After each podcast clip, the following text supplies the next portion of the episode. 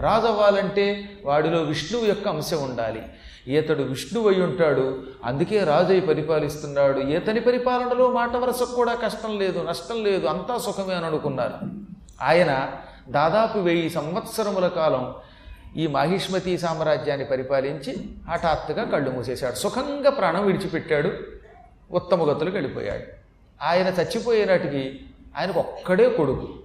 ఆ కొడుకే కార్తవీర్యుడు. కృతవీర్యుని కొడుకు గనక కార్తవీర్యుడు. తెల్లగా ఉండేవట్టు ఆయన.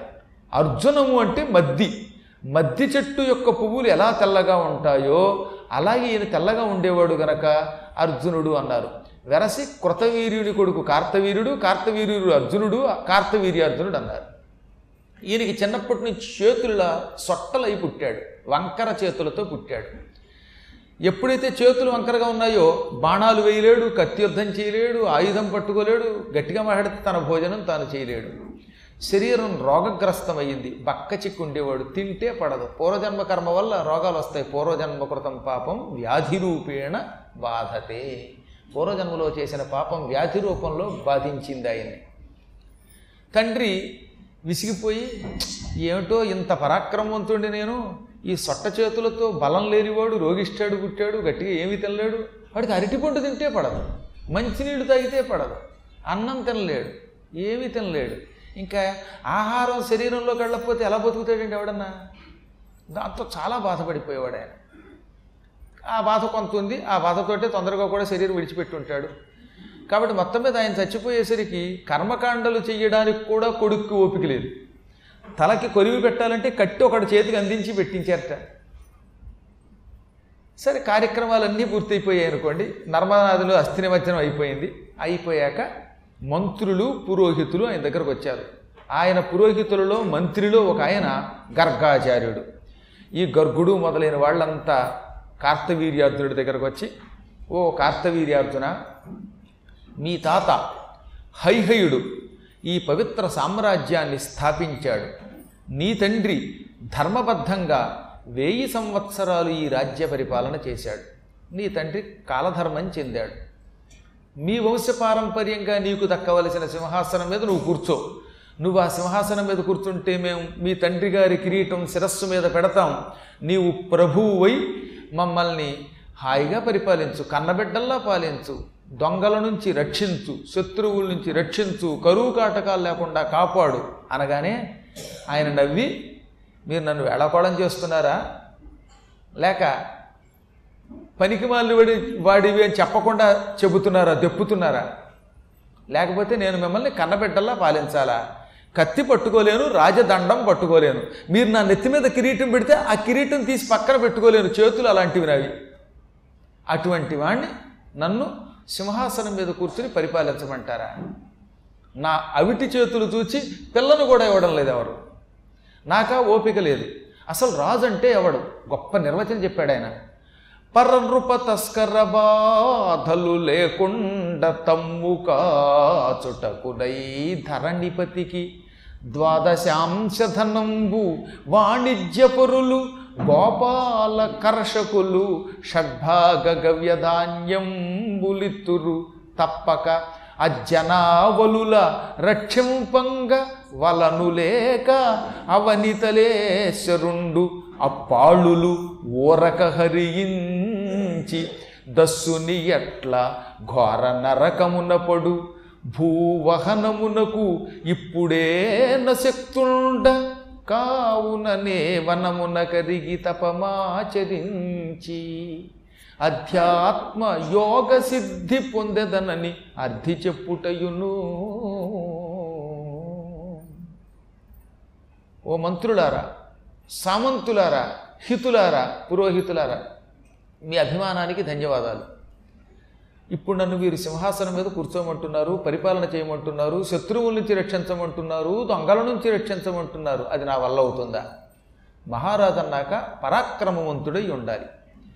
తన పరాక్రమంతో శత్రువులు రాజ్యం మీదకి దండయాత్రకు వస్తే వాళ్ళని సంహరించాలి. అంటే శత్రు బాధ లేకుండా రాజ్యాన్ని ప్రజల్ని కాపాడాలి. శత్రు బాధ తర్వాత రెండో బాధ ఏమిటి? తస్కర బాధ దొంగల బాధ. కాబట్టి దొంగల నుంచి రక్షించాలి. ఈ విధంగా దొంగల నుంచి శత్రువుల నుంచి ప్రజల్ని కాపాడాలి. ప్రజలు పరస్పరం కొట్టుకోకుండా కులమతాల పేరుతో విడిపోయి యుద్ధం చేయకుండా కాపాడాలి. ప్రజలు వాళ్ళల్లో వాళ్ళు రోజు దుమ్మెత్తిపోసుకోకుండా చూడాలి. అంటే అందరినీ సకల కులాల వాళ్ళని సమానంగా చూడాలి. ఇది ఇంకా కష్టం కదటండి ఒక్కసారి ఈ పరిపాలనా విధానం వినండి మీరు. దొంగ రక్షించాలట ప్రజల్ని. శత్రుబాధ లేకుండా రక్షించాలట. ప్రజలు వాళ్ళల్లో కులాల కుమ్ములాటతో కొట్టుకోకుండా కాపాడాలి. మతాల పేరుతో కొట్టుకోకుండా కాపాడాలి. ధర్మాన్ని రక్షించాలి. యజ్ఞాలు జరిగేలా చూడాలి. ఇలా చూస్తారనే మహారాజు గారికి ఏం చేస్తున్నారు? వాణిజ్యపురులు వ్యాపారం చేసేవాళ్ళు పన్నెండవ వంతు తమ ఆదాయంలో కప్పం కొడుతున్నారు. ద్వాదశాంశధనము అంటే తమ వాటాలో పన్నెండు భాగాలు చేస్తారట. ఆదాయాన్ని ప్రతి నెల వ్యాపారం జరిగినప్పుడు ఆ నెలలో వచ్చినటువంటి ఆదాయాన్ని పన్నెండు భాగాలు చేసి అందులో పన్నెండో భాగం రాజుగారికి వర్తకులు కప్పం కడతారు. కాబట్టి ఇప్పుడు ఆ వర్తకుల్ని కాపాడాల్సింది ఎవరు? ఈ కప్పం పుచ్చుకున్న రాజుని నేను. వాళ్ళ దగ్గర డబ్బులు లాక్కుని వాళ్ళ వ్యాపారాన్ని రక్షించకపోతే ఈ వ్యాపారస్తుల మీద ఎవరైనా దాడి చేస్తూ ఉంటే చూస్తూ కూర్చుంటే వ్యాపారం నాశనం అయితే లోకం నాశనం అవుతుంది. అందుకే ప్రారంభంలో వర్తకులు అని ఎత్తుకున్నాడు. ఎందుకంటే వర్తకుల వల్లే మనందరికీ ఎక్కడెక్కడ వస్తువులు వస్తూ ఉంటాయి. ఇప్పుడు రైతు పండించాడు. ఆ పండించిన రైతు దగ్గరికి వెళ్ళి మనం కొనుక్కోలేం కాబట్టి ఏం చేయాలన్నమాట? బియ్యం వ్యాపారం ఒకళ్ళు చేయాలి. ఒక ఆయన బంగారం వ్యాపారం చేయాలి. ఒక ఆయన ఇంకో వ్యాపారం చేయాలి. అన్ని వస్తువులు తన దగ్గర కొట్లో పోగేసి ఇతరులకు ఎప్పటికప్పుడు ఇస్తే కదా అవతల వాడు తినగలుగుతాడు. ఇప్పుడు రాత్రికి రాత్రి అప్పటికప్పుడు బియ్యం కావాలంటే మనం వెళ్ళేది ఈ రైస్ వ్యాపారి దగ్గరికి వెళ్తాం కానీ ఇంకోటి దగ్గరికి వెళ్ళాం కదా. కాబట్టి రైతుల దగ్గర వస్తువులన్నీ తెచ్చి రైతులకు వీళ్ళు డబ్బులు ఇచ్చి ఆ డబ్బులు తీసుకుని న్యాయమైనటువంటి ఆదాయం కోసం వర్తకులు వ్యాపారం చేస్తున్నారు. తద్వారా వాళ్ళు తాము బాగుపడి లోకాన్ని బాగు చేస్తున్నారు. వాళ్ళు ఏం చేస్తున్నారు? ఈ వ్యాపారాన్ని రక్షించడానికి ప్రభువులకి పన్నెండో వంతు కప్పం కడుతున్నారు. ఆ కప్పం మేము మహారాజులను పుచ్చుకుంటున్నాం. పుచ్చుకున్నంతకాలం ఈ వర్తకులందరినీ రక్షించాలి. వాళ్ళని ఏడిపించకూడదు. ఇంకా తర్వాత గోపాల.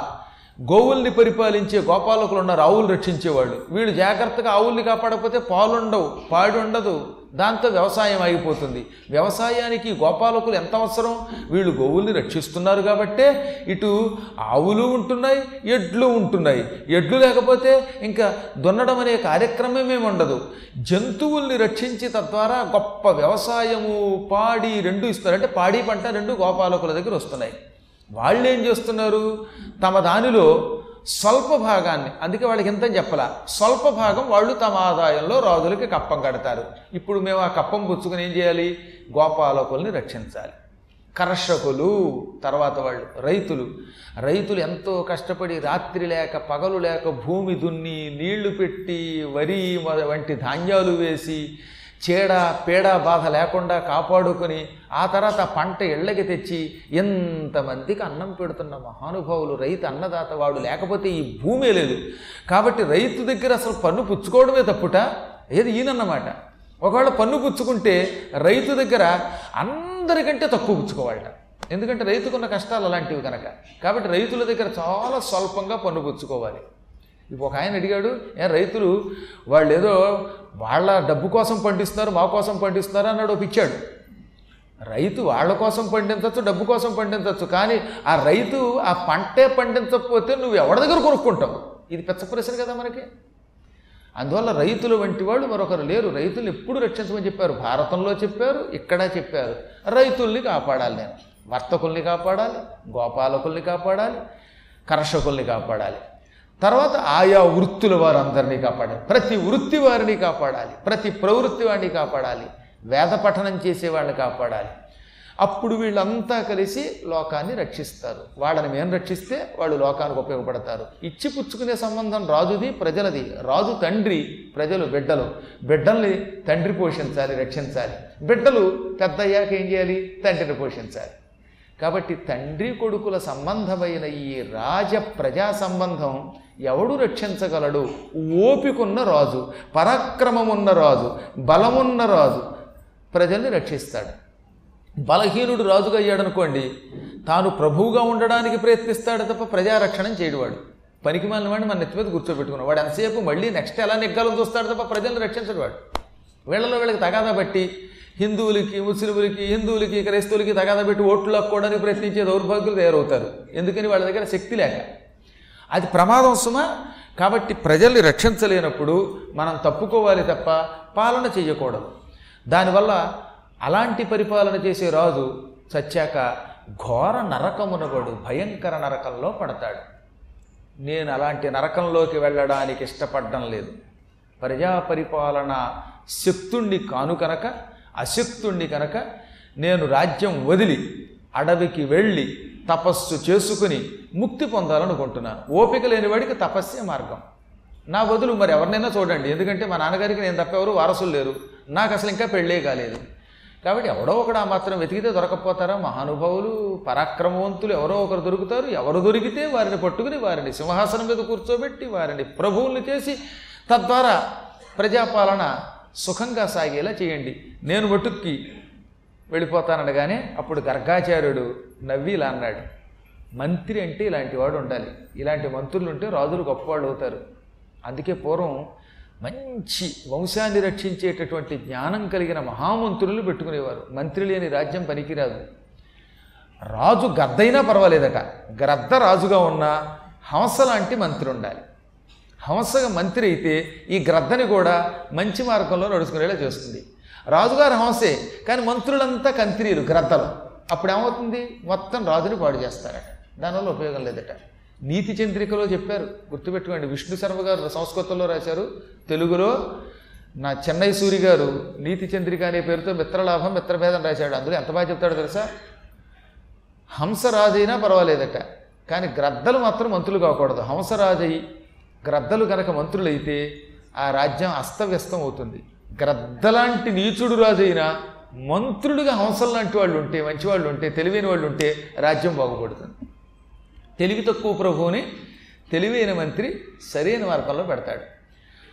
ఇంకా చాలా గొప్ప మాటలు చెప్పారండి పురాణంలో. మంచి భర్త అవ్వక్కర్లేదట.